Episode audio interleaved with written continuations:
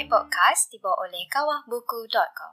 Assalamualaikum warahmatullahi taala wabarakatuh. Uh, malam ini kita hari ini kita cuba memperingati salah seorang tokoh Melayu yang dianggap terhebat pada zaman dia dan uh, hingga ke zaman ini. Uh, pada 5 Disember lepas adalah ulang tahun ke-77 uh, kembalinya tokoh yang kita akan memperkatakan ini ke pangkuan ilahi. Tokoh ini dilahirkan tokoh ini dilahirkan dalam masyarakat Melayu sebelum Perang Dunia Kedua. Maksudnya di dalam zaman penjajah uh, tokoh yang seorang ini telah lahir dan uh, memberikan uh, perubahan-perubahan uh, pemikiran kepada orang Melayu pada zaman 30-an hingga 40-an. Tokoh yang kita akan perkatakan uh, malam ini adalah uh, Allahyarham Abdul Rahim Kajai. Uh, Kajai adalah salah sebuah kawasan di Minangkabau di, di Sumatera dan uh, sampai sekarang Kajai menjadi satu satu jenama dalam uh, bidang kewartawanan. Uh, Rahim Kajai seorang uh, dilahirkan sebagai wartawan yang uh, mempelopori juga bidang kesusastraan. Maknanya ada pada zaman uh, Rahim Kajai dia mem, melahirkan uh, wartawan dan melahirkan sastrawan. Mungkin pada zaman itu uh, dengan gaya kewartawanan tidak dapat uh, melepasi tapisan-tapisan penjajah dan uh, dialih kepada fiction dalam bentuk uh, karya sastra. Rahim Kajai uh, menjadi pengarang pertama utusan, utusan Melayu. Saya fikir tidak lama dia lebih kurang tujuh tahun. Tapi dia memberi satu corak kewartawanan Melayu sampai ke, ke hari ini. Sebelum utusan Melayu, Rahim Kajai telah, telah bekerja dengan lima surat khabar. Dan uh, akhirnya apabila utusan Melayu ditubuhkan tahun 1938 dan uh, surat khabar terbit 1939 Rahim Kajai menjadi orang uh, pilihan pertama Yusuf Ishak untuk uh, mengendalikan uh, utusan Melayu. Sebuah akhbar yang dibiayai oleh orang Melayu dan uh, dibiayai oleh petani uh, driver taksi pengendali beca untuk menyampaikan suara orang Melayu pada zaman itu. Uh, bersama-sama saya kali ini adalah tokoh wartawan negara Tan Sri Johan Jaafar uh, yang pernah menjadi ketua pengarang kumpulan utusan Melayu. Dan uh, beliau banyak uh, mengkaji tentang uh, Rahim Kajai. Mungkin boleh kita berkongsi uh, pandangan uh, apakah uh, relevannya Rahim Kajai yang meninggal dunia 77 tahun dulu dan hingga sekarang. Uh, saya fikir terlalu jauh 77 tahun. Oh, terima kasih Saudara Kusman uh, pada semua yang mengikuti uh, program Kawah Buku ini. Uh, saya sebenarnya bukan pakar uh, Rahim Kajai uh, tetapi saya seorang yang sangat uh, menghormati dan mengagumi Uh, beliau bukan saja sebagai seorang wartawan tetapi juga sebagai seorang sastrawan. Dan ini menarik sebab uh, Rahim Kaja ini apa nama dikaitkan dengan satu golongan uh, uh, wartawan uh, yang juga sastrawan. Sebab pada ketika itu ada dua kumpulan wartawan uh, sastrawan. Yang pertama ialah apa yang disebutkan sebagai uh, sastrawan wartawan. Yang kedua ialah sastrawan guru. Dan sastrawan guru ni selalunya datang uh, kebanyakan daripada mereka datang daripada uh, Maktab Perguruan Sultan Idris di Tanjung Malim. Ya? Ini kelompok macam pungguk dan sebagainya. Dan sastrawan wartawan ini adalah uh, kelompok daripada kalangan mereka yang sebenarnya wartawan tapi pada waktu sama menulis. Ya? Uh, tadi Kusuman ada menyebutkan tentang uh, kenapa wartawan dan sastrawan itu hampir-hampir uh, apa nama menjadi satu dan sebati yeah. ya, uh, menjadi satu dan sama. Salah satu daripada puncanya ialah kerana pada ketika itu uh, orang yang nak jadi wartawan ni harus menguasai bahasa yang baik. Dan apabila mereka menjadi wartawan, mereka merasakan sekadar melaporkan berita, sekadar menyampaikan maklumat saja tidak mencukupi. Mereka kadang-kadang menggunakan uh, sastra itu sebagai wahana untuk mereka uh, menyampaikan uh, message dengan cara yang lain. Ya. Kadang-kadang kita wartawan itu seman pun uh, bersama-sama dengan saya dulu apabila kita terlalu banyak melihat uh, ataupun mengamati apa yang berlaku di luar kadang-kadang kita tak terdaya untuk menyampaikan hanya dalam bentuk yang apa nama ni laporan saja tetapi kita cuba mencari jalan untuk menterjemahkannya ke dalam karya sastra. Ini yang dilakukan dengan berkesan oleh Rahim Kajai, dilakukan oleh secara berkesan oleh uh, Pak Sako, ya, oleh A. Samad Ismail, A. Samad Said dan sebagainya, ya, Usman Awang dan mereka ini adalah wartawan yang juga sastrawan. Jadi kalau kita melihat uh, tentang relevannya uh, apa ni uh, Rahim Kajai, sudah tentu beliau bukan saja merupakan Uh, pengarang utusan Melayu yang pertama. Kita harus ingat apabila utusan Melayu macam Saudara Kusuman sebutkan tadi, uh, incorporated syarikat utusan Melayu dalam tahun 38, tetapi amanah untuk mencari seorang pengarang ataupun editor pada ketika itu diserahkan kepada seorang wartawan namanya Yusof Isa. Dan kita harus ingat Yusof Isa ini merupakan kemudiannya menjadi presiden Singapura yang pertama. Yang pertama bila Singapura uh, apa nama ni memisahkan diri daripada Malaysia dalam tahun 1963 uh, Singapura menjadi republik dan uh, presiden Singapura yang pertama adalah Yusof Ishak dan Yusof Ishak ditugaskan uh, uh, pertemuan tu sebenarnya uh, berlaku di apa nama di bawah payung Kesatuan Melayu Singapura mereka nak cari nak pastikan lahir sebuah surat khabar yang 100% dimiliki oleh orang Melayu, dibiayai oleh orang Melayu, dikendalikan oleh orang Melayu. Uh, dan dan mereka salah satu daripada usahanya ialah nak dapat modal dan yang kedua nak cari first rate editor. Uh, maka itu mereka kenal pasti Rahim Rahim Kaja yang pada ketika itu bekerja dengan Warta Melaya. Tapi saya tengok uh, dari yang saya saya baca Rahim Kaja dianggap sebagai Malaysia centric. Maksudnya memperjuangkan uh, Melayu pada zaman 30-an dia mem, cuba memperjuangkan Melayu daripada dimonopoli oleh golongan-golongan uh, bangsawan dari dari Arab dan uh, dari India. Macam mana kedudukan uh, Rahim Kajai pada masa itu? Uh, banyak orang mempunyai pandangan uh, bahawa Rahim Kajai uh, me, apa, mengenengahkan pahaman Melayu yang sempit yeah. ya, uh, pada ketika itu. Artinya kita harus ingat bahawa ini zaman sebelum kemerdekaan Tanah Melayu, sebelum definisi Melayu diberikan uh, dalam Perlembagaan uh, Persekutuan Tanah Melayu tahun 1957. Ya, dalam perlembagaan itu menyebutkan bahawa orang itu untuk menjadi Melayu mesti beragama Islam. Ya, dan kemudian siapa saja boleh jadi Melayu ya. Dan ini kita pun tahulah ya.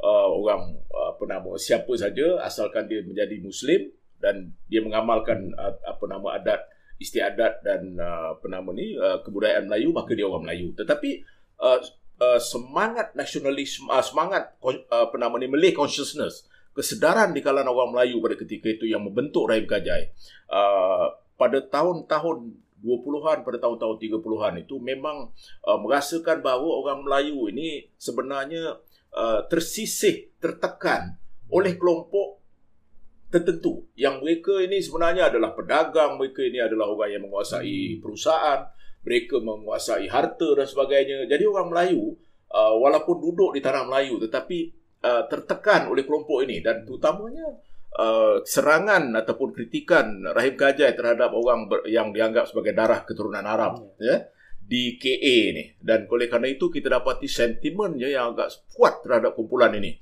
Uh, dia merasakan bahawa orang ini mengaku bahawa mereka keturunan Rasulullah bahawa mereka ini menguasai apa nama bidang perniagaan ya dapat tanah yang banyak dan sebagainya. Jadi agaknya pada ketika itu situasi dan begitu juga dia menyebutkan tentang DKK darah keturunan keling istilahnya hmm. Ya. ini pada ketika itu yeah. ya, yang mungkin perkataan itu sekarang ni mungkin tidak politically yeah. correct lah ya tetapi ini hakikat yang harus kita terima uh, sentimen kemelayuan yang sangat kuat dan kita harus ingat bahawa Rahim Kajai ini terbentuk daripada tradisi uh, sewaktu uh, kelahiran uh, Al-Imam ya ini apa nama suat khabar yang sangat berpengaruh yang digerakkan oleh uh, reformis uh, ya, ya reformis daripada Mesir ya, ini Syed Syekh Ahmad Al-Hadi dan sebagainya ini dan dia adalah sebahagian daripada kelompok ini yang mau mengubah uh, pemikiran orang Melayu, pemikiran orang Islam supaya menjadi progresif.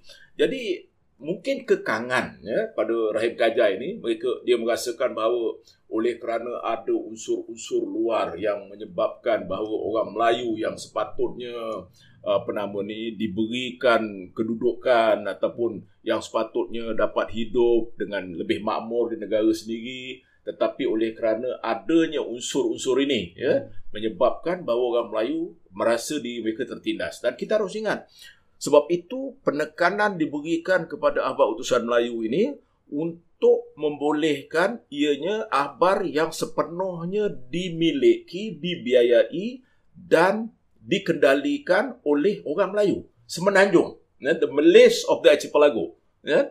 kenapa dalam tahun 1939 isu ini timbul? Sedangkan kita tahu bahawa dalam tahun 20-an dalam tahun uh, 30-an dalam tahun 30 30-an itu saja dekad 30-an tu ya uh, tidak kurang daripada 80 periodicals Melayu terbit. Begitu banyak sekali.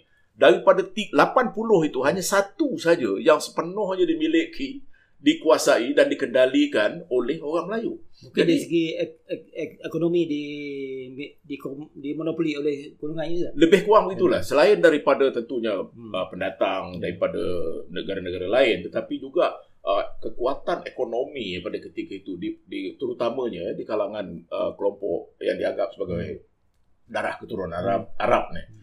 Jadi oleh kerana itu bukan saja utusan Melayu mengambil sikap yang sangat kuat penentangan terhadap kelompok ini tetapi juga dalam karya-karya dia. Kan? Sebab itu satire yang ditulis hmm. cerpen-cerpen yang ditulis banyak sekali menonjolkan isu ini.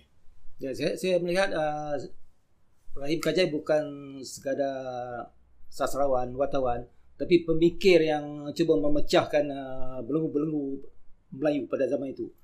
Uh, bagaimana uh, kalau nak di dibuat uh, zaman sekarang lah untuk Uh, memanfaatkan memanfaatkan balik uh, sastra dan kewataunan untuk dalam uh, kedudukan yang sama seperti Rahim Kajai? Uh, tentu situasinya berbeza, yeah. Usman. Saya rasa bahawa uh, untuk kita kembali kepada pemikiran seperti apa nama ni Rahim Kajai, mungkin uh, sama ada tidak relevan lagi ataupun mungkin tidak berapa sesuai hmm. dalam keadaan sekarang ni. Ya. Namun demikian kita harus ingat uh, bahawa uh, apakah peranan pesurat habaran pada ketika itu? Kenapakah ada keperluan untuk mewujudkan sebuah surat khabar seperti utusan Melayu? Kenapa tidak bergantung pada surat khabar lain? Ada 81 periodikal tahun 80-an saja. Kita harus ingat surat khabar Melayu yang pertama diterbitkan di Pulau Pinang dalam tahun 1876 iaitu Jawi Peranakan. Dan kita tahu Jawi Peranakan ni sebenarnya adalah mamak. Ya, bukan ya? Ha, jadi ha, jadi itu akhbar Melayu yang pertama dalam tulisan Jawi itu merupakan surat khabar yang Melayu. 63 tahun selepas surat khabar uh, pertama dalam bahasa Melayu, tulisan Jawi, muncullah utusan Melayu. 63 tahun. Begitu lama proses, 6 dekad untuk membolehkan sebuah surat khabar yang sepenuhnya uh, dimiliki, dikuasai dimodali dan dikendalikan dan disunting oleh orang Melayu sepenuhnya. Ya, jadi kita nampak keadaan begitu. Jadi dari segi saya tengok uh, antara kekuatan Kajai pojok. Ya. Sebab uh, biasanya pojok akan menjadi satu formaliti lah dalam soal mesti ada. Tapi di tangan Kajai pojok tu dia bagi satu yang sangat ya. sangat besar yeah. pojok dan kartun yang ditulis yeah. wording. Hmm. Pojok ni sebenarnya adalah satu keunikan yang berlaku dalam surat khabar Melayu. Saya merasakan bahawa bukan kajai yang mempelopor di pojok ini, tetapi kajai memperkukuh, yeah. memperkasa pojok menjadi satu alat ataupun wahana yang yang sangat berpengaruh apabila uh, untuk sesebuah surat khabar. Hmm. Dan tradisi ni berterusan sampai ke hari ni. Hampir semua surat khabar Melayu ada ruangan pojoknya. Walau apa namanya lah ya. Senyum kambing ke ya. apa ke. Tapi tetap ada ruangan pojok atau tak semestinya dalam bentuk uh, apa nama sketsa. Tidak semestinya dalam bentuk kartun. Tetapi kemungkinan dalam bentuk tulisan ya. Ruangan pojok ni. Dan uh, apa yang dilakukan oleh uh, Rahim Kajai ialah menggunakan pojok ini dengan cara yang amat berkesan. Ya. Dan inilah yang kita rasakan bahawa ini merupakan lesen bagi dia lah. Ya kadang-kadang uh, kalau dia nak tulis dalam bentuk teks uh, atau tulisan rencana dan sebagainya ambil masa kan? Dan kadang-kadang orang tak ada masa nak menghazam uh, apa nama sindiran-sindiran ataupun setaya dia tu kan? Tapi dia gunakan pojok ini dengan cara yang berkesan dan orang boleh baca dalam waktu yang cukup ringkas. Contohnya pojok dia uh, wak lacuk dan juga apa nama ni wak ketuk ya? Yang yang ini merupakan pojok yang sangat berkesan ya kadang-kadang orang baca surat khabar pada zaman tu kerana semata-mata kena nak baca Walaupun pendek kan. ah yang pendek-pendek tu kan Ya. sebab uh, apa nama walaupun surat khabar masa tu tak tebal macam sekarang lah kan eh, uh, pada masalah kertas, masalah penerbitan dan sebagainya. Tapi sekurang-kurangnya bahawa uh, dia telah menggunakan dengan berkesan baik dalam waktu dia di Warta Jenaka ataupun di Utusan Melayu. Dia menggunakan pojok dengan cara yang sangat baik sekali. Uh, dalam konteks uh, sastrawan wa- wartawan saya melihat uh, Kajai masa itu se- sedar Hmm. tidak semua keadaan boleh ditangani dalam uh, bentuk jen- kewartawanan. Ya. Sebab itu dialih kepada kesastraan uh, terutama cerpen waktu itu. Ya, ya. Dan uh, wartawan-wartawan yang dilahirkan macam uh, Pak Sako, Samad Ismail, apa, semua tu menjadi satu macam ikon ikon baru pada generasi wat- Ya, wartawan sekarang. Uh, macam mana kedua-dua bidang itu, satu berdasarkan fakta, satu fiction, Hmm. boleh me- menyampaikan uh, pemikiran kepada Ya. audiens. Saya rasa dia satu kehilangan besar dalam Ya. tradisi kewartawanan Melayu. Uh, kita sekarang tidak lagi punya sastrawan wartawan. Memang dulu di utusan Melayu ramai sastrawan Ya. wartawan yang juga sastrawan macam Kusman sendiri ya. Uh, ramai pada ketika itu yang mereka juga menulis karya sastra dan mereka juga wartawan ya. Dan uh, ini saya fikir apa nama adalah kekuatan yang terlihat kepada karyawan-karyawan ini ya kepada sastra ini uh, kepada sastrawan dan wartawan ini. Kalau kita perhatikan misalnya uh, uh, orang seperti Pak Sako ya, Isa Haji Muhammad ya, uh, orang mengenal dia uh, memang sebagai wartawan. Tetapi dalam dunia kesusastraan orang mengenal dia kerana anak Mak Lela gila ya. Uh, orang mengenal dia kerana tulisan-tulisannya yang sangat kuat uh, apa nama kekuatan sastra menggunakan satire yang sangat kuat. Dan satire ini banyak dimulakan oleh orang seperti Rahim Kajai kalau kita perhatikan ini adalah buku cerpen pilihan 10 buah cerpen yang dipilih oleh seorang pensyarah Universiti Melaya yang bernama Hasim uh, Awang ya satire Kajai ya, dia memilih 10 buah cerpen kalau kita perhatikan uh, Kajai ni dia dulu dia banyak menulis cerpen pendek-pendek dalam utusan zaman dalam uh, warta jenaka dan sebagainya cerpen dia pendek-pendek. Kemungkinan pada ketika itu space ruangan tak ada terbatas ya. Tetapi untuk tujuan apa nama ni uh, cerpen yang lebih serius ya dan terutamanya apabila dia mengkritik uh, kelompok DKA dan DKK ni dia menulis cerpen yang panjang ya saya nak tunjukkan satu contoh ya, uh, beberapa contoh nama uh, cerpen-cerpen yang ditulis. Ini nak menggambarkan seperti aku sematkan, uh, sebutkan tadi uh, bahawa sastrawan uh, wartawan ini uh, dia merasakan bahawa sekadar dia menulis dalam surat khabar dia ya, Tidak Baik. sampai. ruangan editorial ke tak cukup. Dia perlu men- menjadikan menggunakan platform yang lain ataupun Mungkin, landas mungkin di situ uh, ke- kekuatan seni berbahasa. Ya, itu itu memang memang salah satu daripada keunikan wartawan pada ketika itu kan. Tapi Kusman sebutkan sekarang berapa orang lagi sastrawan kita ataupun wartawan kita yang sebenarnya sastrawan eh, pada waktu yang sama eh, jumlahnya semakin berkurang sebab uh, banyak kita sekarang ni dah memisahkan sama sekali tradisi kewartawanan tradisi kesusastraan. Orang sastra uh, tak masuk dalam dunia kewartawanan. Orang wartawan tak masuk dalam dunia kesusastraan. Jadi itu dah terpisah dengan sendirinya. Sedangkan ini adalah salah satu daripada ciri yang unik bagi dunia kewartawanan Melayu.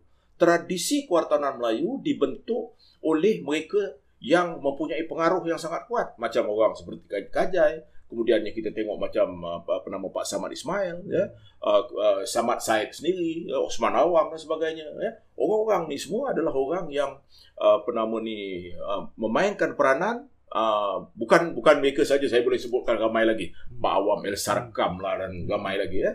Uh, semuanya ini adalah orang-orang yang sebenarnya datang daripada tradisi. Saya sebutkan tadi satira uh, setaya kas, uh, kajai ini. Contoh cerpen-cerpen ni pun menarik ya. Azab sengsara seorang gadis yang bersih uh, kemudian cetera hiburan raya Aidilfitri cerita harta cinta dan roh kebangsaan jadi semua ini menggambarkan sikap dia, values yang dia nak kemukakan, perjuangan dia ataupun jihad dia lah. Dia cakap dalam konteks kajai ni. Apa yang dia tak boleh tulis mungkin secara berita, secara editorial di dalam surat khabar, maka dia melahirkannya dalam bentuk cerpen.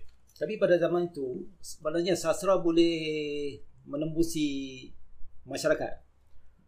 Kalau Saya- sekarang mungkin tidak tidak tidak sampai. Saya saya Adakah uh, khalayak masa itu apresiasi sasarannya tinggi berbanding sekarang? ya. Saya fikir salah satu daripada Kalau saya tengok uh, salah satu cerpen dia cerita cerita awam buntat itu Ya. tentang ek- ekonomi. Ya, ya. Ha. Ya. S- Saya fikir ini apa nama ni uh, uh, mereka ni ialah kita semua tahu bahawa wartawan ni jack of all trade and a master of none. Kita jadi wartawan ni kita kena tahu semua benda. Eh, Kita bukan pakar dalam apa-apa bidang sekalipun kan. Kita terpaksa tahu semua bidang. Jadi uh, begitu juga Kajai. Kajai membangkit soal ekonomi. Ya.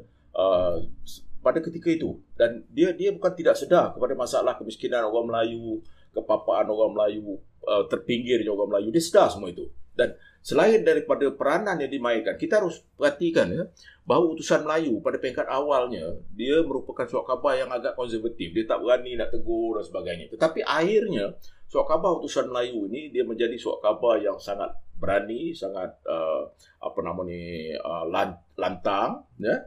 Dan uh, daripada suat khabar yang disindir oleh uh, apa nama orang Inggeris sebagai the pink paper. Pink paper ni maksudnya kertas buah lah. Kan? Eh?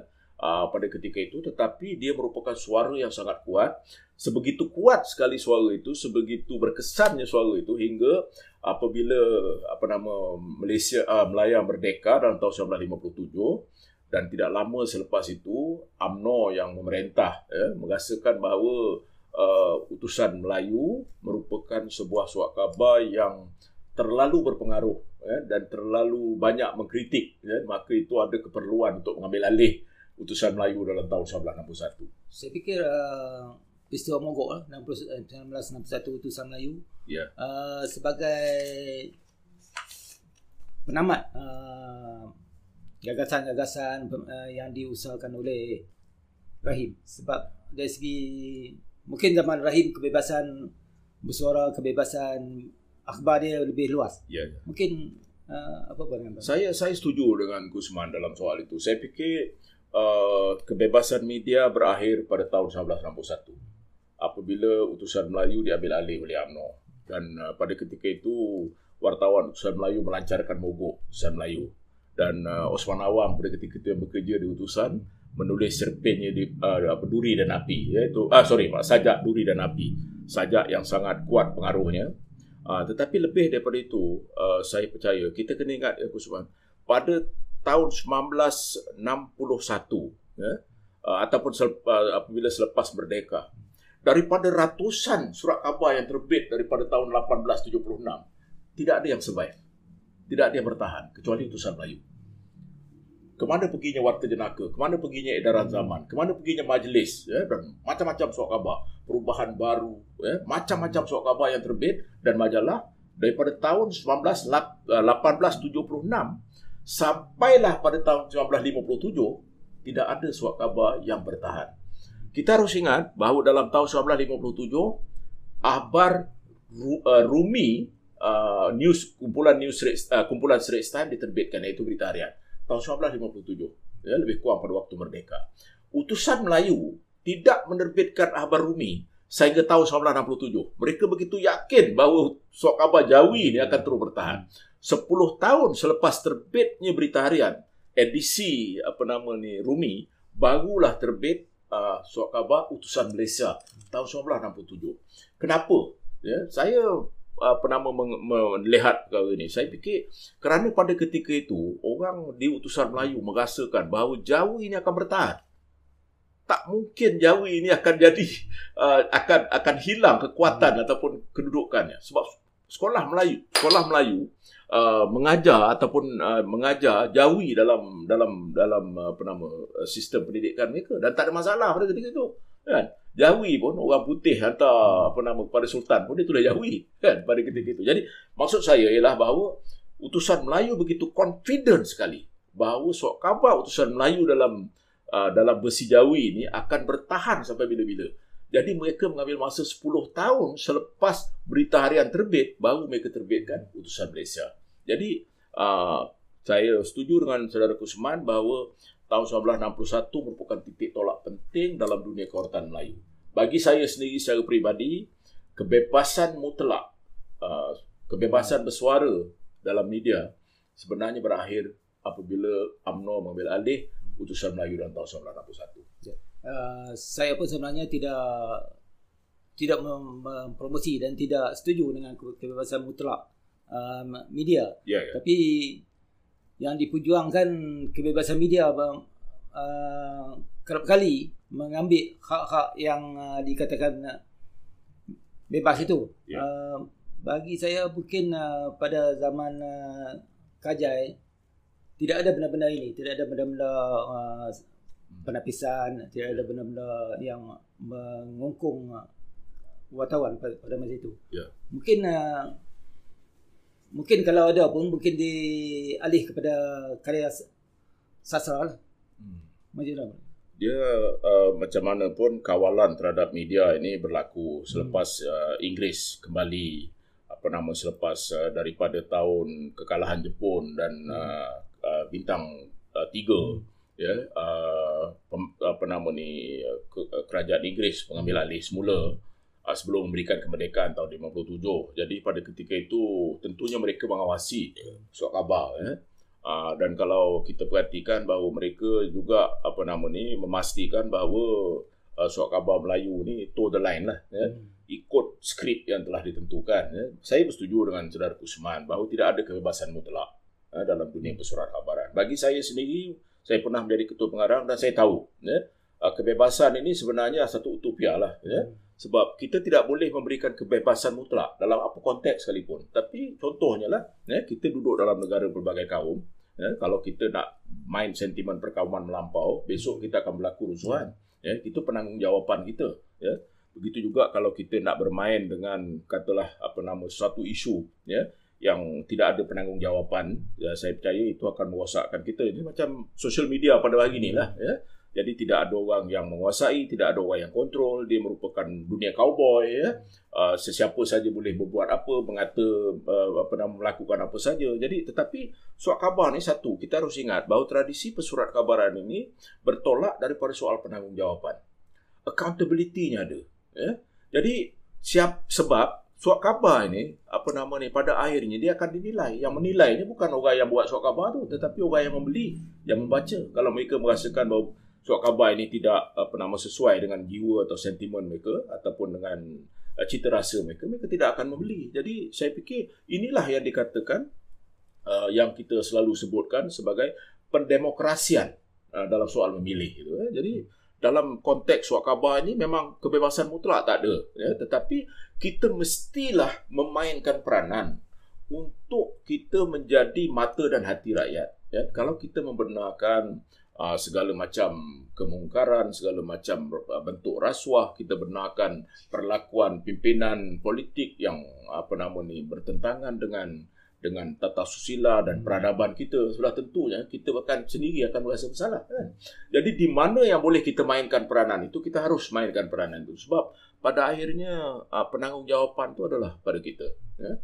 Uh, mengambil semangat Kajai, apa, apakah uh, sekarang sekarang mungkin boleh kita mem, mem, menggerakkan balik uh, kedua-dua bidang ini sastra, sastrawan dan uh, wartawan ini jadi satu aliran ya. Ya. Menjadi satu gabungan ya. Sepatutnya Sebab, ah. begitulah Usman Tapi masalahnya kita harus ingat bahawa sekarang ni uh, profession kewartawanan tu pun dah tercabar. Uh, sekarang ni backpack journalism, uh, citizen journalism. Eh, jadi senang cakap teori pembelajaran uh, kewartawanan di institusi pengajian tinggi pun kena review balik. Sebab itu saya pernah cadangkan supaya di reboot. Reboot balik tengok Hmm. apa sebenarnya yang berlaku. Sebab apa yang kita pelajari di sekolah apa nama kewartawanan dulu mungkin sekarang dah tak relevan. Sebab industri itu dah berubah. Dinamisme masyarakat dah berubah. Eh. Berapa ramai orang baca surat khabar sekarang ni? Berbanding dengan dulu. Mungkin uh, Kusman dengan saya mungkin masih baca surat khabar dalam bentuk tradisional lah. Tapi anak-anak kita mungkin dah tak baca lagi surat khabar.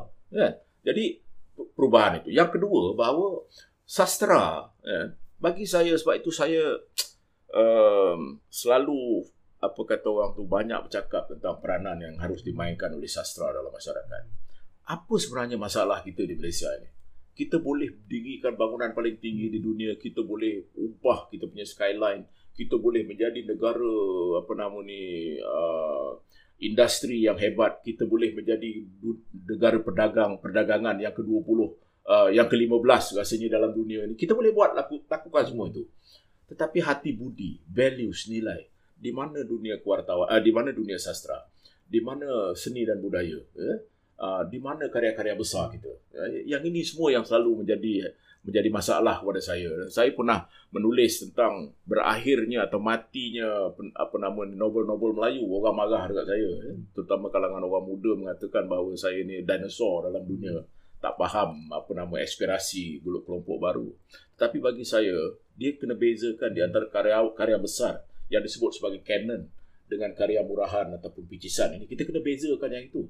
Ya, kita tak boleh samakan Uh, semua dalam konteks itu. Ya, satu lagi saya tengok uh, saya ber- berpeluang membaca cerpen-cerpen uh, Kajai. Saya tengok penyampaian dia mudah dan tidak mudahlah maksudnya mudah sampai kepada semua lapisan masyarakat. Tapi uh, dalam uh, suasana sekarang, karya-karya kita cuba dicuba untuk jadi kompleks, menjadi susah dan uh, bagi saya apa yang dihasilkan oleh Kajai sampailah menepati uh, yeah. sastra tu. Yeah. Itu itu yeah. sebenarnya peranan sastra.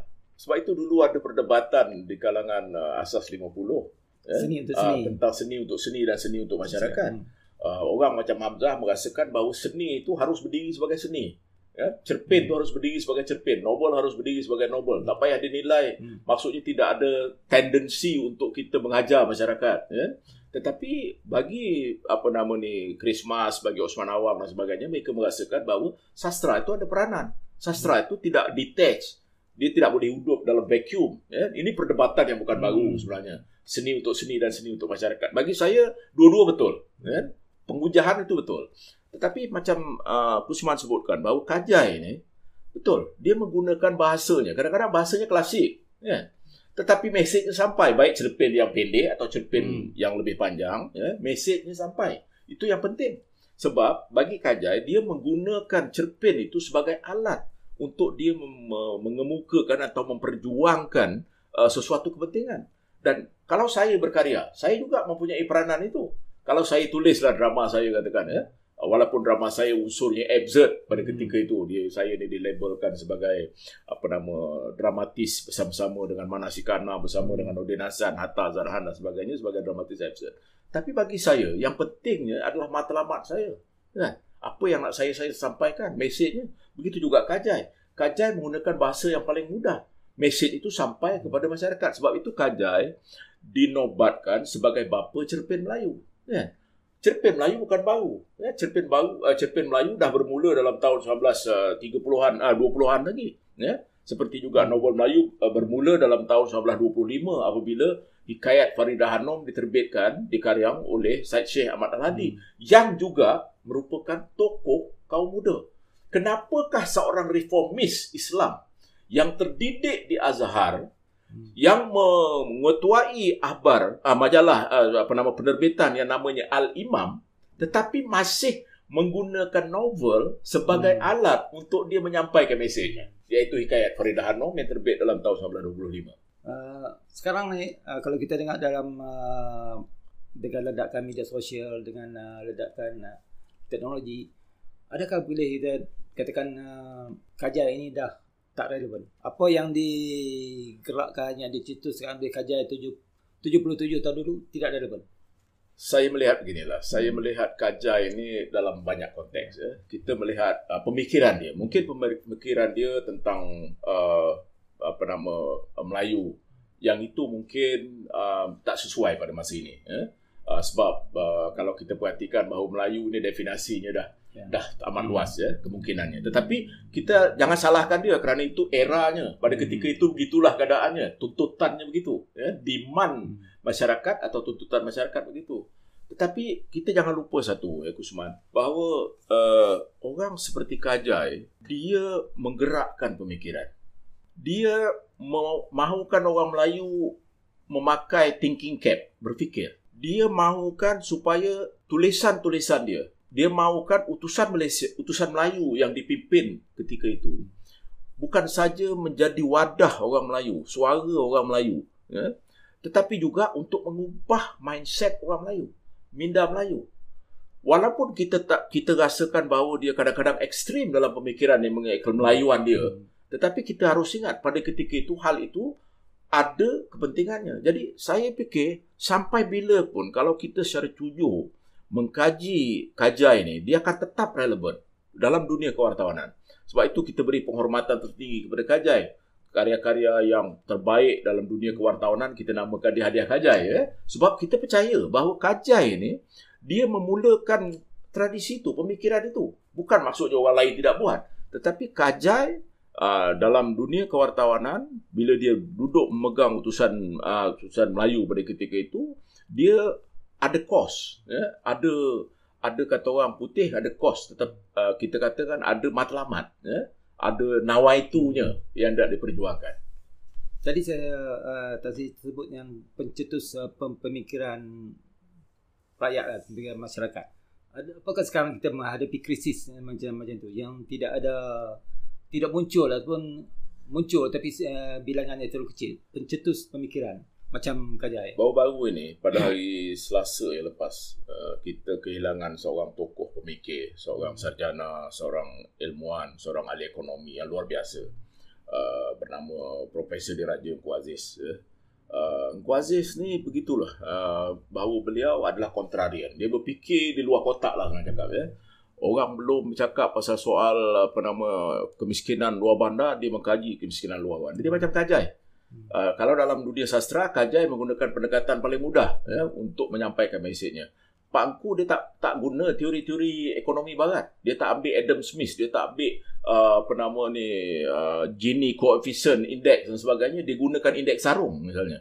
Ya. Hmm. Indeks sarung ini mudah saja bahawa uh, dia nak mengetahui kemiskinan orang Melayu pada pada zaman itu dalam tahun 50-an dan 60-an itu berapa banyak uh, sarung dalam satu-satu household atau dalam satu rumah. Eh? Jadi uh, ditolak bayi, maksudnya kalau misalnya kata dalam rumah itu ada empat helai kain sarung, tetapi orang ada tujuh, kadar kemiskinan itu tinggi. Eh? Jadi gitulah dia gunakan sarung aja secara mudah, sarung indeks Ku Aziz. Maksudnya dalam konteks kajai ini pun begitu juga. Dia menggunakan pendekatan yang paling mudah. Kalau kita baca tulisan-tulisan dia, terutama editorial dia, ya, terutama pojok dia ataupun cerpen-cerpen dia, dia pendekatan yang mudah. Apa yang berlaku sebenarnya? Secara keseluruhan, saya fikir orang hmm. sudah berhenti berfikir, Usman. Orang sudah tidak lagi mahu menghabiskan masa berfikir. Ya? Kita ni melahirkan generasi forward. Forward generation. Bukan hmm. forward apa. Apa yang Usman hantar pada saya, sampai saya berfikir, saya forward kat orang. Ya? Itu kerana uh, apa nama ni uh, tradisi apa nama social media. Tetapi apakah kita berfikir? Ah, ini masalahnya. Jadi apakah generasi hari ini, the so-called X generation, Y generation, millennials dan sebagainya, sudah langsung berhenti berfikir sebab tugas berfikir itu telah ditentukan atau telah dicorakkan oleh social media. You don't need to think, kata orang putih. Tak payah berfikir lagi dah. Apa yang nak susah-susah? Eh, kalau dulu kita masa budak-budak, eh, masa Kusman budak-budak, saya lebih-lebih lagi masa zaman saya, kita tak ada toy. Kita terpaksa create toy. Kita banner toy. Tetapi hari ini semua dah ada. Kita boleh pergi ke mana-mana kedai untuk beli toy anak-anak kita, cucu kita tak payah lagi menggunakan apa nama ni uh, buat toy. Begitu juga. Oleh kerana itu seluruh tradisi pemikiran itu nampaknya sudah dikendurkan. Ya? Malah yang kekhawatiran saya lah bahawa di institusi pengajian tinggi pun tradisi berfikir ni semakin kurang. Sebab itu uh, Kuazir selalu menumpukan perhatian kepada akal budi akal dan budi itu bersatu. Dia tak boleh berdiri sendiri. Akal dan budi. Ya? Ini yeah. pada pendapat pendapat saya lah bahawa pada akhirnya ialah kita perlu melahirkan uh, masyarakat yang berfikir. The thinking public. Tapi kalau dia tidak membaca lagi, kalau dia tidak menonton, dia tidak berteater, dia tidak lagi maksudnya berkarya kan. Eh, kreativiti habis. Tidak ada kreativiti. Sedangkan kita tahu kreativiti itulah sebenarnya asas ketamadunan uh, manusia. Jadi kita boleh katakan Gajai lahir dalam masyarakat yang rajin berfikir dan uh, bukan macam sekarang sekarang macam banyak yang pasif, banyak yang ya. turun. Mungkin Gajai lahir pada zaman yang sesuai untuk dia. Saya fikir begini, Kusman. Saya dalam konteks itu saya melihat begini, bahawa di dalam masyarakat ini dia tak perlukan 32 juta manusia orang fikir. Eh, rakyat Malaysia ada 32 juta. Pada zaman itu mungkin ada 10 juta rakyat rakyat Malaysia. Mungkin ada 70 peratus daripadanya orang Melayu eh, ataupun 80% ketika itu orang Melayu eh. Dia sebenarnya orang yang berfikir dalam masyarakat ni macam juga tradisi istana dulu eh, pujangga eh, Stun Sri Lanang dan sebagainya. Yang juga suka ramai eh. Kita tak perlu ramai macam juga Soekarno kata ya. kita perlu hanya 10 orang pemuda je untuk menggegarkan Indonesia. Dia tak perlu ramai. Tetapi kita perlukan orang-orang seperti ini. Ya. Pencetus minda, penggerak uh, minda, monumen akal budi uh, ataupun apa nama pemikiran yang uh, datang daripada orang-orang yang mencetuskan pemikiran. So khabar pun pada ketika itu, kita harus ingat pada zaman utusan Melayu dalam tahun 39, berapa ramai orang Melayu yang belajar yang boleh yang boleh membaca. Ya? Dalam satu kampung tu mungkin 10 orang, 20 orang. Ya? Selain dia bertu orang semua illiterate, tak boleh membaca. Tapi yang penting bukan soal tidak boleh membaca, tetapi apa yang dibaca oleh 10 orang itu disebarkan kepada orang yang tidak boleh membaca. Itulah uh, apa nama domino efek pemikiran. Ya? Sebab itu kita kata meletakkan monumen pemikir ataupun ikon yang diletakkan pada ketika itu orang macam Zabah misalnya. Zabah kritikal terhadap bangsa dia. Oh, dia tegur, dia buat apa nama ni macam-macam uh, apa nama ni uh, kritikan terhadap orang Melayu. Ya? Begitu juga dulu masa kita belajar tentang Abdullah Munshi. Abdullah Munshi pergi ke mana-mana, dia buat teguran yang sangat pedas terhadap orang Melayu. Ya, kita marah Abdullah Munshi. Dia menghina orang Melayu, memburukkan orang Melayu. Tetapi sebenarnya tujuan dia untuk menyedarkan orang Melayu bahawa ada cara yang lebih baik untuk berubah. Maka itu tradisi yang penulisan Abdullah Munshi, kritikan uh, pendeta Zabah dan kemudian uh, apa nama uh, Kajai ini, ini semua adalah sebahagian daripada seluruh aliran, uh, aliran pemikiran yang bagi saya lah ini merupakan monumen ikon kita ya, yang penanda aras uh, pemikiran paling tinggi lah ya, kemudian dilanjutkan oleh Profesor Kuaziz dan sebagainya. Bagi bagi pendapat Tan Sri bagaimana untuk kita memanfaatkan Kajai dalam konteks hari ini? Saya fikir kita harus mengadakan hmm. satu yayasan, uh, satu apa nama School of Kajai, Kajai School. Ya uh, sekolah uh, yeah. kajai lah. Sekolah kajai ni bagi saya bukan sekadar kewartawanan saja. Sebab uh, walaupun kita ada hadiah kajai tetapi kita tidak ada apa nama ni uh, pemikiran kajai lah. Sebab ya. kajai macam tenggelam dalam ah, tenggelam dalam, dalam itu. Jadi kita perlu sekurang-kurangnya selah sebuah universiti hmm. ya, yang mengajar media ya, mewujudkan satu uh, apa nama ni sekolah ataupun chair untuk kajai ya. Kita kita ada chair untuk Piramli ya di Aswara ya. kenapa kita tak ada chair untuk Kajai ya uh, memang Kajai diajar dalam dalam dunia kewartawanan. Hmm. tetapi uh, kita perlukan sebuah kerusi Kajai ya. yang ini perlu sebab untuk orang membuat kajian yang lebih mendalam. Sebab uh, tulisan-tulisan beliau ya yang terbit. Macam contoh ini adalah buku yang sangat uh, otoritatif ditulis oleh uh, apa nama Tan Sri Latif Bakar. Saya fikir ni dia punya hmm. sama ada kajian MA atau PhD dia lah ya. Tentang Abdul Rahim Kajai wartawan dan sastrawan Melayu dia gunakan wartawan dan sastrawan Melayu. Jadi saya fikir setakat buku ni sajalah nak dapat hmm. buku ni pun payah Usman? Jadi kalau ada sekolah apa nama ni chair Kajai chair ataupun kursi Kajai ya. Uh, jadi kita pada malam ini saya fikir ni kawah buku dalam diskusi ni salah satu daripada rumusan penting yang boleh kita kita buat adalah kita harus mencadangkan penubuhan sebuah kerusi kajai ya, di mana-mana institusi pengajian tinggi. Ini, ini penting bagi saya ya, bagi saya ini merupakan satu penghormatan tertinggi bukan saja kepada kajai tetapi kepada seluruh apa nama ni generasi kewartawanan dalam tahun-tahun uh, 30-an itu dalam peringkat awal itu. Saya ada satu soalan untuk Tan, Tan Sri. Uh, sekarang uh, dengan uh, wujudnya satu zaman baru pada kewartawanan, wujudnya dengan istilah kewartawanan maya, uh, citizen journalist uh, dengan media sosial, bagi saya kewartawanan tetap wujud. Walaupun uh, ada media baru dan uh, media sosial. Bagi saya media sosial dan uh, kewatanan kewatanan maya. Citizen jurnalis itu bukan wartawan. Uh, kewatawanan dia ada disiplin, dia ada etika dia. Bagi saya walaupun uh, kemajuan setinggi mana kewatawanan patut ada dan tidak seharusnya tergugat. Ya. Uh, itu tak dapat dinafikan tapi uh, kita harus juga ingat bahawa bumi apa nama bergerak dengan keadaan yang luar biasa bumi media ni eh. uh, pada waktu-waktu terakhir ni uh, terutamanya uh, dalam waktu lima tahun kebelakangan ni khususnya lah eh. Banyak suat khabar yang dulu terkenal eh. uh, apa nama gulung tika uh, begitu juga nasib utusan Melayu sendiri setelah 80 uh, tahun ya.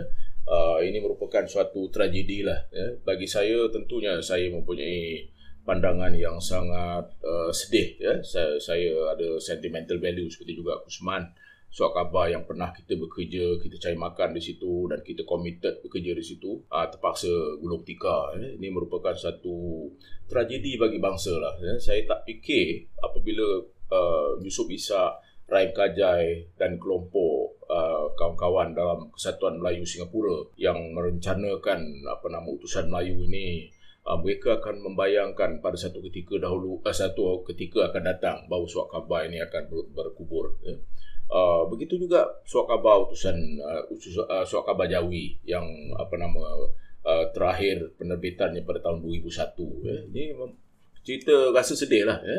sebab uh, dalam di kalangan masyarakat Melayu, saya fikir sekarang ni 17 juta orang, ya, atau lebih, saya tak tahu berapa jumlahnya, tak boleh wujud atau tak boleh bertahan sebuah suat khabar tulisan Jawi.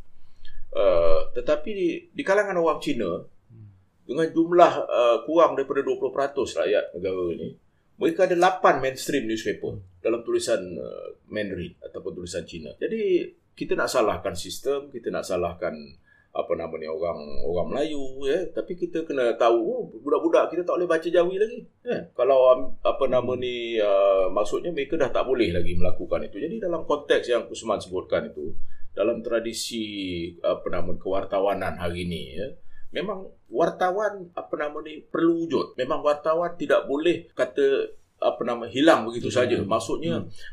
uh, alternatif media seperti media social media tidak boleh mengambil alih peranan yeah. super hmm. penama wartawan. Sebab macam kata Kusman kita perlu ada disiplin. Kita hmm. ada perlu ada kata orang apa nama ni penanggungjawaban ya. Uh, dan kita ada disiplin, disip, uh, apa nama ni uh, apa ni etika kita sendiri ya. Bukan maksudnya uh, sebab itu wujud perkataan seperti fake news dan sebagainya ya.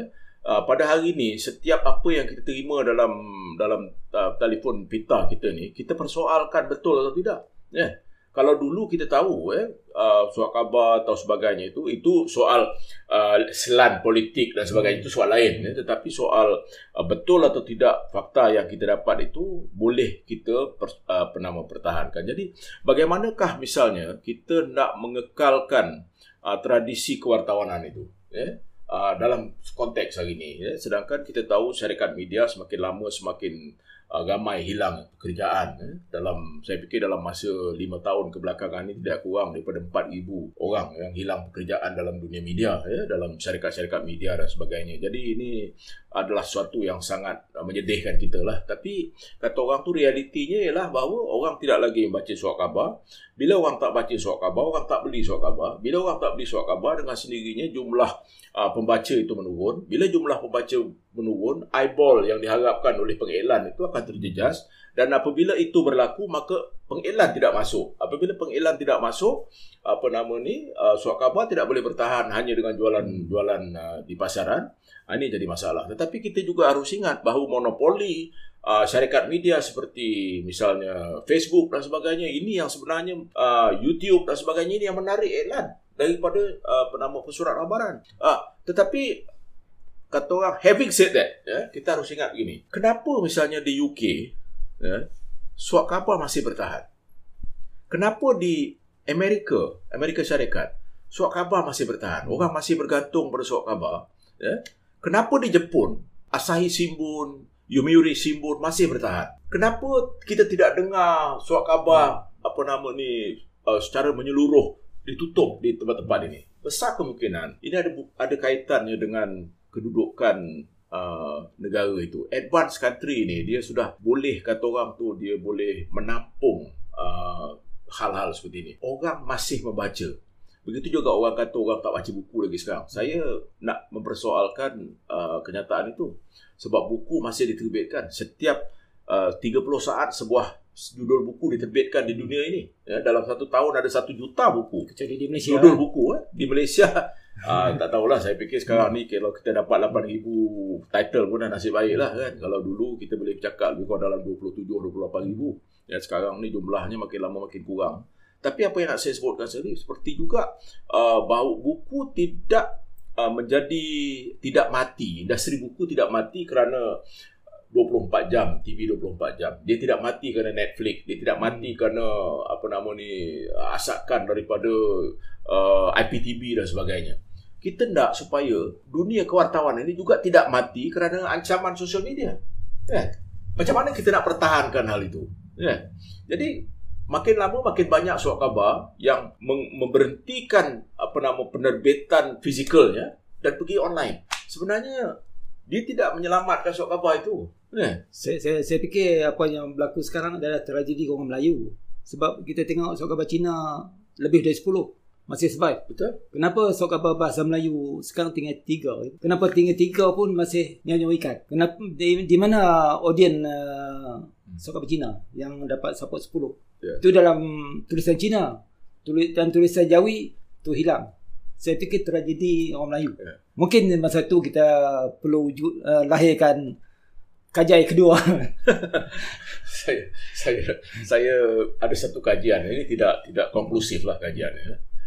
Uh, lebih banyak orang Melayu membaca Abah The Star daripada membaca Abah Melayu sekarang ni. Kalau kita perhatikan, Abah Melayu yang circulation yang paling tinggi adalah Abah Sinar Harian. Saya fikir lebih kurang dalam 90 ribu naskah sehari.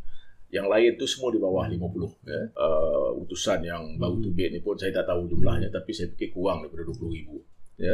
Tetapi kita kena ingat bahawa uh, Abah apa nama ni Star uh, sekarang ni edarannya 150 ribu. Kalau 150 ribu, artinya separuh daripada pembaca Star itu adalah orang Melayu. Separuh bukan Melayu. Ya? Sekarang ni. Kalau begitu keadaannya, artinya 70 ribu orang Melayu membaca Star. Ya? Uh, kita tolak Sinar yang edarannya adalah khusus Melayu. Uh, dan itu ada lebih kurang 90 ribu edarannya. Tentang berita harian, uh, utusan, kosmo dan sebagainya. Masih, ya? masih kecil. Uh, artinya, lebih banyak orang membaca Star daripada membaca Utusan, daripada membaca Berita Harian, daripada membaca Kosmo. Kan? Uh, kenapa? Uh, ini ini soalan yang harus kita tanyakan. Uh, Kusman kata ini tragedi pemikiran Melayu lah. Ya, bagi saya, ini ada kaitannya dengan bahasa itu sendiri. Sebab itu saya selalu mengatakan, selagi bahasa Melayu itu tidak dijadikan bahasa komersial, tidak diletakkan tarafnya uh, kepada sebagai betul-betul bahasa kebangsaan selagi itulah kita ada masalah ya? sebab kita ni tak ada keperluan bahasa Melayu. Tapi kita dah 63 tahun mereka tekan dia nak tunggu 63 tahun lagi. Ya. Uh, Kusman ginilah ya. Uh, orang boleh hidup di Malaysia ni tanpa faham satu perkataan Melayu pun. You boleh survive di Malaysia tanpa mengetahui satu perkataan Melayu pun ya? Uh, orang yang datang ke Malaysia ni uh, diplomat yang datang ke Malaysia duduk di sini selama lima tahun tak boleh cakap Melayu. Setiap orang yang jumpa dia baik dia orang Melayu orang Cina orang India dia akan cakap dalam bahasa Inggeris. Tetapi kalau dia pergi ke Indonesia dalam masa tiga tahun dia boleh cakap bahasa Indonesia. Dulu ada seorang kawan saya duta daripada Rusia. Dia duduk di Indonesia selama tiga tahun dia duduk di Malaysia selama tiga tahun. Dia duduk di Indonesia dia bercakap dalam bahasa Indonesia yang fasih. Dia sampai ke Malaysia tiga tahun habis semua bahasa bahasa Indonesia dia. Sebab tak ada orang bercakap bahasa Malaysia dengan dia. Jadi kadang-kadang apa masalah sebenarnya? Saya saya tak tahulah ya. Ah kita tak tahu. Sebab itu saya kata selagi bahasa Malaysia ini ah, tidak dijadikan bahasa uh, resmi yang sebenarnya. Memang bahasa resmi tapi on paper kan hmm. tapi dalam dalam uh, dari daripada katalah 100 buah syarikat besar bursa saham yang tersenarai di Bursa Malaysia pada hari ini ya. ya. Berapa syarikat yang mengendalikan mesyuaratnya dalam bahasa Melayu? Kosong. Tak ada. Tidak ada satu pun. Eh? Berapa banyak syarikat yang tak disenaraikan yang prospektusnya dalam bahasa Melayu. Dulu ada, sekarang tak perlu. Eh, jadi Mungkin uh, ini political will Kusman. Ini Ah. sebenarnya political will. Itu Kalau yang misal politik, kata, ah, ini peranan yang patut dimainkan oleh Dewan Bahasa lah. itu dalam politiknya. Ha, ini, ini ini political will. Pada pada saya itu simple. Kalau orang sekarang boleh tulis dalam bahasa Inggeris kepada jabatan kerajaan, uh, kementerian dan sebagainya. Jadi tak ada isu lah. Jadi, tak ada masalah kan. Sebab uh, kita ni mempunyai kes, uh, membuat kesilapan bahawa kita kata nak memperkukuh bahasa Inggeris tetapi mengorbankan bahasa Melayu. Patutnya kita memperkukuh bahasa Inggeris Kedua-duanya. dengan sekali. memperkukuh bahasa Melayu. Jadi kita dah sampai ke akhir per, uh, perbincangan. Mungkin uh, Tan Sri boleh rumuskan Ya. uh, saya kajian. saya ini pandangan saya lah terutama pada generasi muda eh, pada generasi muda uh, saya ingin mencadangkan supaya uh, mereka menelaah eh, uh, membaca karya-karya uh, Rahim Kajai uh, mungkin agak suka nak di apa nama baca dalam konteks hari ni ya. Uh, bahasa dia agak klasik, Klasik. sikit lah agak tradisional eh. uh, dengan logat cara gaya dan sebagainya tapi itu tak penting bagi saya eh. Uh, kemudian kita cuba memahami minda uh, Rahim Kajai apa sebenarnya yang mendorong Rahim Kajai untuk uh, bertindak ataupun berfikiran seperti itu apakah yang uh, menjadi landas utusan Melayu pada peringkat awal uh, itu uh, untuk dia menjadi suara bicara sebenar. Sebab itu kita dulu kita nobatkan perkataan uh, suara keramat orang Melayu, utusan Melayu ni. Sebab utusan Melayu reflect minda Melayu. Ya? Uh, utusan Melayu ni memancarkan sikap kita, uh, world view kita, pandang dunia kita. Dia memancarkan psyche kita. Kan? Ya? Tetapi bila kita membuat keputusan uh, untuk katalah memberikan kekuatan kepada bahasa Melayu, salah satu daripada alat yang paling penting ialah melalui persurat habaran, baik majalah ataupun surat khabar. Di mana lagi yang kita boleh gunakan uh, bahasa untuk kita angkat darjatnya kalau tidak dalam surat khabar. Tapi kadang-kadang hari ini pun bahasa dalam surat khabar pun kacau bilau juga Kusman. Eh? Eh, kalau kita baca uh, majalah dan sebagainya pun kadang-kadang hari minggu juga dibuatnya kan. Jadi orang dah tak hormat langsung pada bahasa. Itu sebab saya selalu tegur eh.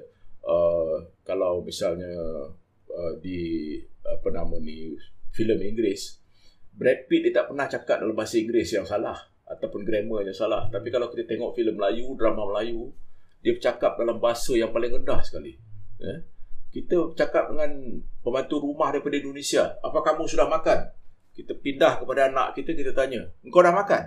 Kenapa dia dengan pembantu rumah dari Indonesia kita formal, dengan anak kita tidak formal? Jadi ini semua adalah masalah.